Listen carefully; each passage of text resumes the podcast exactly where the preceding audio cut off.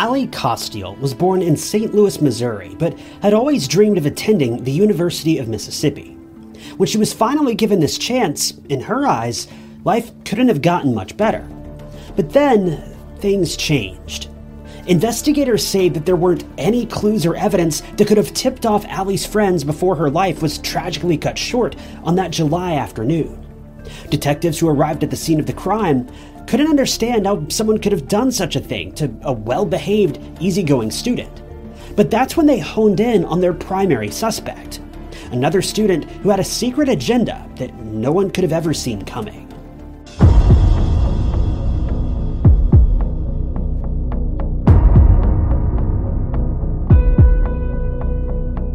Ally Kostial was 21 years old in 2019, attending Mississippi State University in Oxford, Mississippi. Oxford, Mississippi is a relatively small town. There isn't a whole lot going on there. I was there just a couple weeks ago, and best I could tell, it was a town that didn't have much to offer outside of a few restaurants and outdoor stores like Tractor Supply. With a population of about 25,000, it's a quaint little town, very quiet, and certainly a great place for college students to live, as there's only so much trouble you can get into in such a small, lazy town. The University of Mississippi is really the main draw for the town, and I think it's safe to assume that the college is likely where the town gets most of its money as well. The university has an acceptance rate of around 90%, but the reason most people go here is likely because its tuition is relatively low, compared to other similar schools. And with the graduation rate of about 65%, it fits right in line with schools that may cost 10 times as much, while offering what's essentially the same exact education. This is likely why Ally Kostial was so determined to attend the University of Mississippi. A great school, a great price, and usually great people. Ally was attending college with the plans of graduating with a degree in marketing. She was scheduled to graduate in the spring of 2020, much sooner than many of her friends and peers, as she'd been attending summer school on top of her regular college courses. Ally had dreams of getting a job in the fashion industry in some capacity, though she never revealed specifically what type of fashion marketing job that she'd been hoping for, at least not publicly. Ally didn't just attend the University of Mississippi, though. She wasn't just a run-of-the-mill student. She had a fierce passion that few people will ever match. Ally had helped found the Alpha Phi sorority and was even the president of the school's golf club. If this weren't enough, in her free time, she would also help teach fitness classes in the area as well. I don't know how she managed to find time to do all these things, but with summer school stacked on top of all this, it's pretty clear that Ally was a very busy person. But she always made sure to save time for friends and family. Her mother recalled Ally's dreams of attending the university and said that she didn't only have plans of carving out a great career for herself, but she also dreamed of meeting her future husband at the school. Ally felt confident that she'd be able to find a suitable partner and settle down with an honest man by the time she graduated. In the fall of 2016, Ally believed that she had finally met this man when she ran across Brandon Thiesfeld, a student that she fell head over heels for. But unfortunately, these feelings were not mutual. Ally's friends say that they did their best to warn her about Brandon, but she was blinded by his presence. For whatever reason, Ally was drawn to him with a magnetic intensity. She just couldn't keep her mind off of him, but unfortunately these feelings were far from mutual, but Ally couldn't let him go. Over the course of the next few years, Ally would learn a lot about herself, after realizing how low she'd be willing to go to keep Brandon around.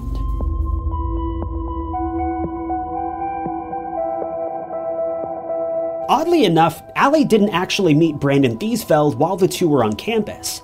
She actually met him in Fort Worth, Texas back in 2016, but quickly learned that he was a student at the University of Mississippi.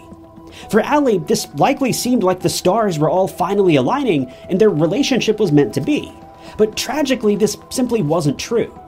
Now, at the time, Ally certainly didn't know this, but everyone around her knew exactly the type of person that Brandon really was. Brandon was a part of the in crowd. He was popular from the very beginning, at least with other guys his age. As far as women, well, as soon as they actually got to know him, they'd usually go running the other way, but that wasn't true for Ally. She couldn't get enough. According to various friends and acquaintances, Brandon was, well, a terrible person. Now, I don't go around throwing insults like this very often, but I'm serious. Brandon was the very definition of a piece of human garbage. All of Ally's friends recall him as being a total tool. All he ever talked about was his father's money and how he could do whatever he wanted because his dad would always bail him out. It didn't matter if what Brandon was doing was illegal or simply immoral, he'd do whatever he wanted all the time, always, no matter who he hurt in the process. One of Ally's friends spoke about Brandon, and while this friend wished to remain anonymous, she described him as a pig. She said that he would use his family's money to do whatever he wanted, and that he'd have 6 different girls around him at one time, sitting back and laughing at them. She ended her remarks about Brandon by describing him as, quote, super misogynistic. Other friends recalled Brandon in a similar fashion. They said that he was raised as a, quote, daddy's boy, and that he had no regard for women whatsoever. He viewed them as little more than property to be played with. One friend recalled that he would constantly badger every female that he came into contact with in the dorms. He'd hang out with them, get what he wanted out of them, and then move on to the next one. Unfortunately, this seems to have been the case with Ally as well. Ally was deeply infatuated with Brandon. In the early stages of their relationship, Ally was under the impression that the two were exclusive, and that they had started dating. But according to Ally's family, she couldn't have been more wrong. Ally's mother recalled Ally coming home from college one day and announcing that she'd met a boy, specifically a boy from Texas. Her mother says that for whatever reason, Ally was always interested in Texas and the people from Texas. So when she met a boy from one of her favorite places, she couldn't have been happier. Ally initially described Brandon as nothing more than a crush, but it soon became clear that they were far more than that. Maddie Norris, one of Ally's closest friends, says that she never even met Brandon. According to Maddie, Brandon always had better things to do than meet Ally's friends and family. Maddie would later describe the relationship between Ally and Brandon as on and off again, but for Ally, Brandon was the only person she cared about. Ally's friends say that she was repeatedly crushed by Brandon. She would constantly make plans with him, then he would never show up. She'd invite friends over to meet him, but he'd disappear just hours before the meetup. She'd schedule dates or phone calls, but he was never around. This all reached a breaking point in the summer of 2019. By this point, Ally and Brandon had been involved with one another on some level for about 3 years. But then Ally dropped a bombshell on Brandon. She sent him a text message and announced that she might be pregnant. She also sent a photo showing a pregnancy test result that came back as inconclusive. At this point, Ally was a senior in college, planning to graduate in just a few short months in the following spring. She revealed her possible pregnancy to Brandon on the 14th of June at around 10:15 p.m. While Brandon always did his best to dip and run whenever Ally reached out to him, this time was different. He responded almost immediately by saying that she should just take the Plan B pill and move on with her life. He added that he had no plans to keep a child, saying, quote, "I do not want a kid at all." Just minutes later, this was followed by another text that read, "I'm serious, no kid at all. It will ruin my life. I will not help at all." Immediately after these texts, Ally set up a time to meet with Brandon about the supposed pregnancy, but he never showed up, go figure. She scheduled multiple follow-up meetings as well, but he didn't show up to a single one of them. He would always concoct some sort of excuse and claim he was busy or had other plans or simply forgot. It wouldn't be until July of that year that Brandon would finally get around to meeting with Ally. But he didn't plan on simply meeting up with her. He had much bigger plans, and a much darker secret.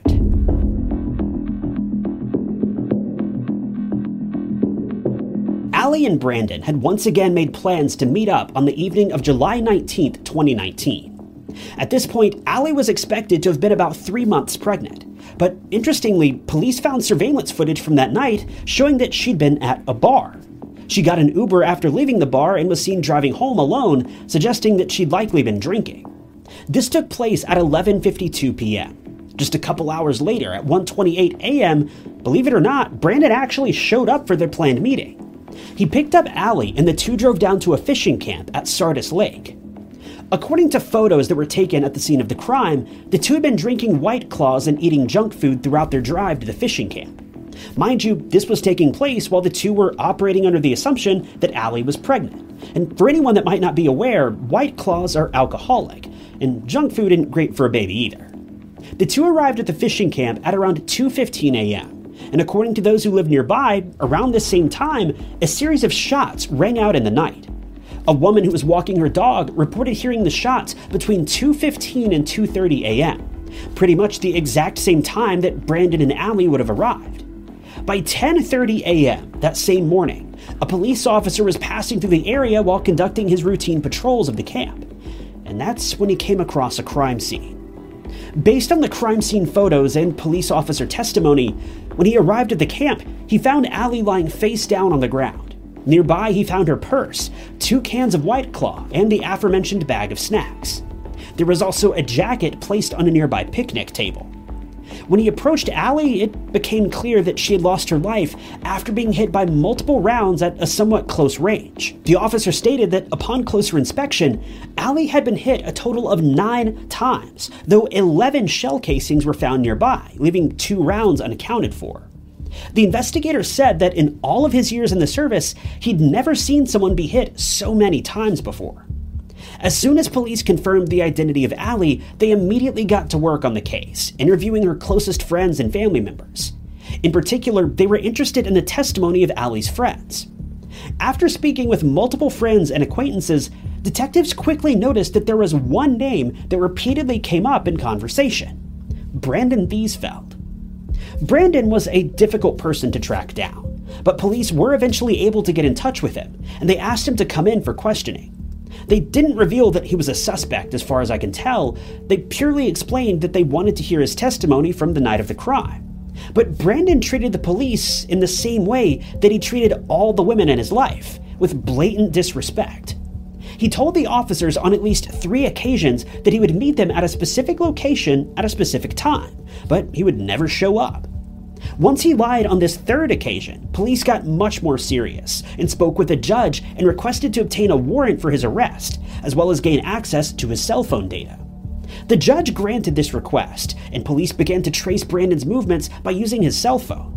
They quickly learned that he wasn't even in the state of Mississippi any longer. He had packed his bags and was heading towards Tennessee without ever notifying them. Needless to say, this wasn't going to fly, so police tracked him down after issuing a BOLO for his truck, an $80,000 Ford F-150 that he'd purchased, once again, with daddy's money. About 2 hours after issuing the BOLO, Brandon was arrested in Memphis. As soon as police searched Brandon's truck, things got much worse for him. They found a .40 caliber weapon that he had been hiding, a weapon that matched the one used at the scene of the crime. Brandon was immediately extradited back to Mississippi, but believe it or not, things would only get worse from here.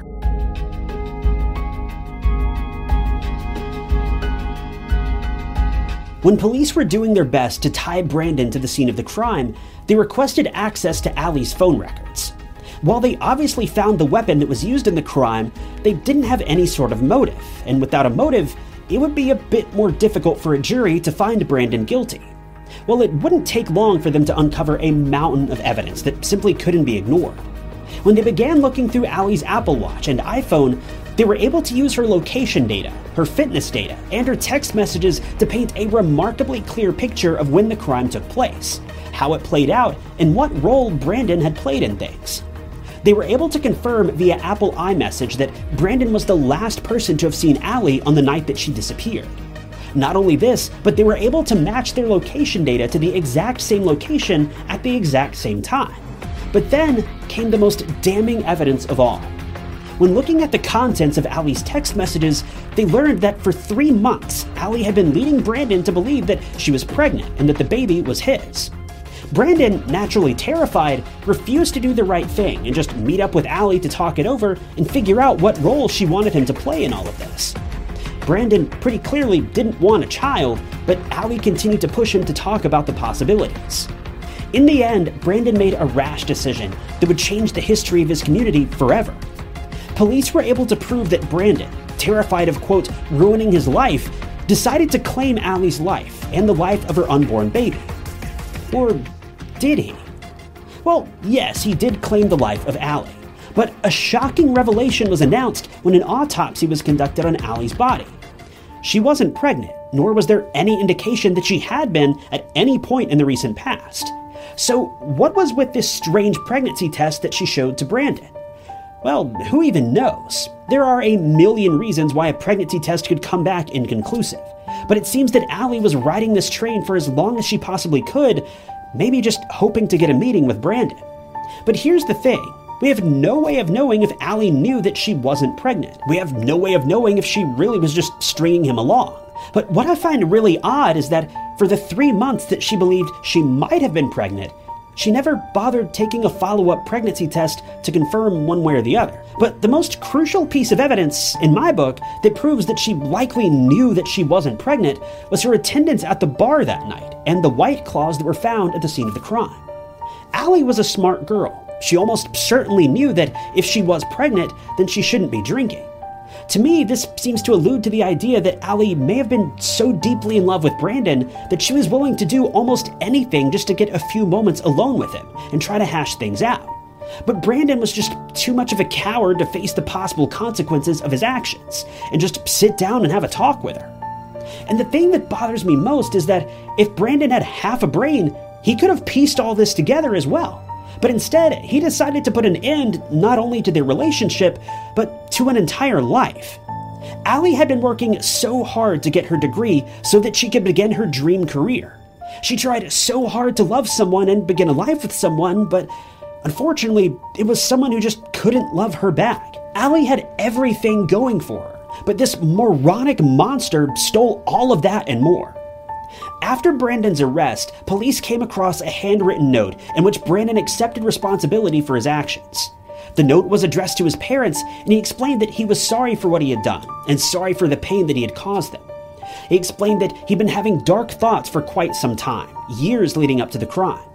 He said that he couldn't explain where these thoughts came from, but that he'd finally acted on them and deeply regretted his actions.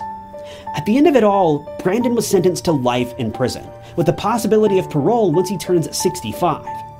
It would seem that, at long last, Brandon had finally committed a crime that his dad couldn't bail him out of. Thank you guys for tuning in to another episode of True Crime Stories. If you want to see more true crime documentaries like this, be sure to hit that like button and subscribe. If you'd like to help support the channel, the best way you can do that is simply by leaving a comment below, any comment at all. It helps out the channel a lot more than you may realize. If you want to help out financially, you can do that by clicking the blue join button below, or by picking up a True Crime Stories mug from TyKnotts.com. But with that, my name is Ty Knotts, and I'll catch you guys in the next video.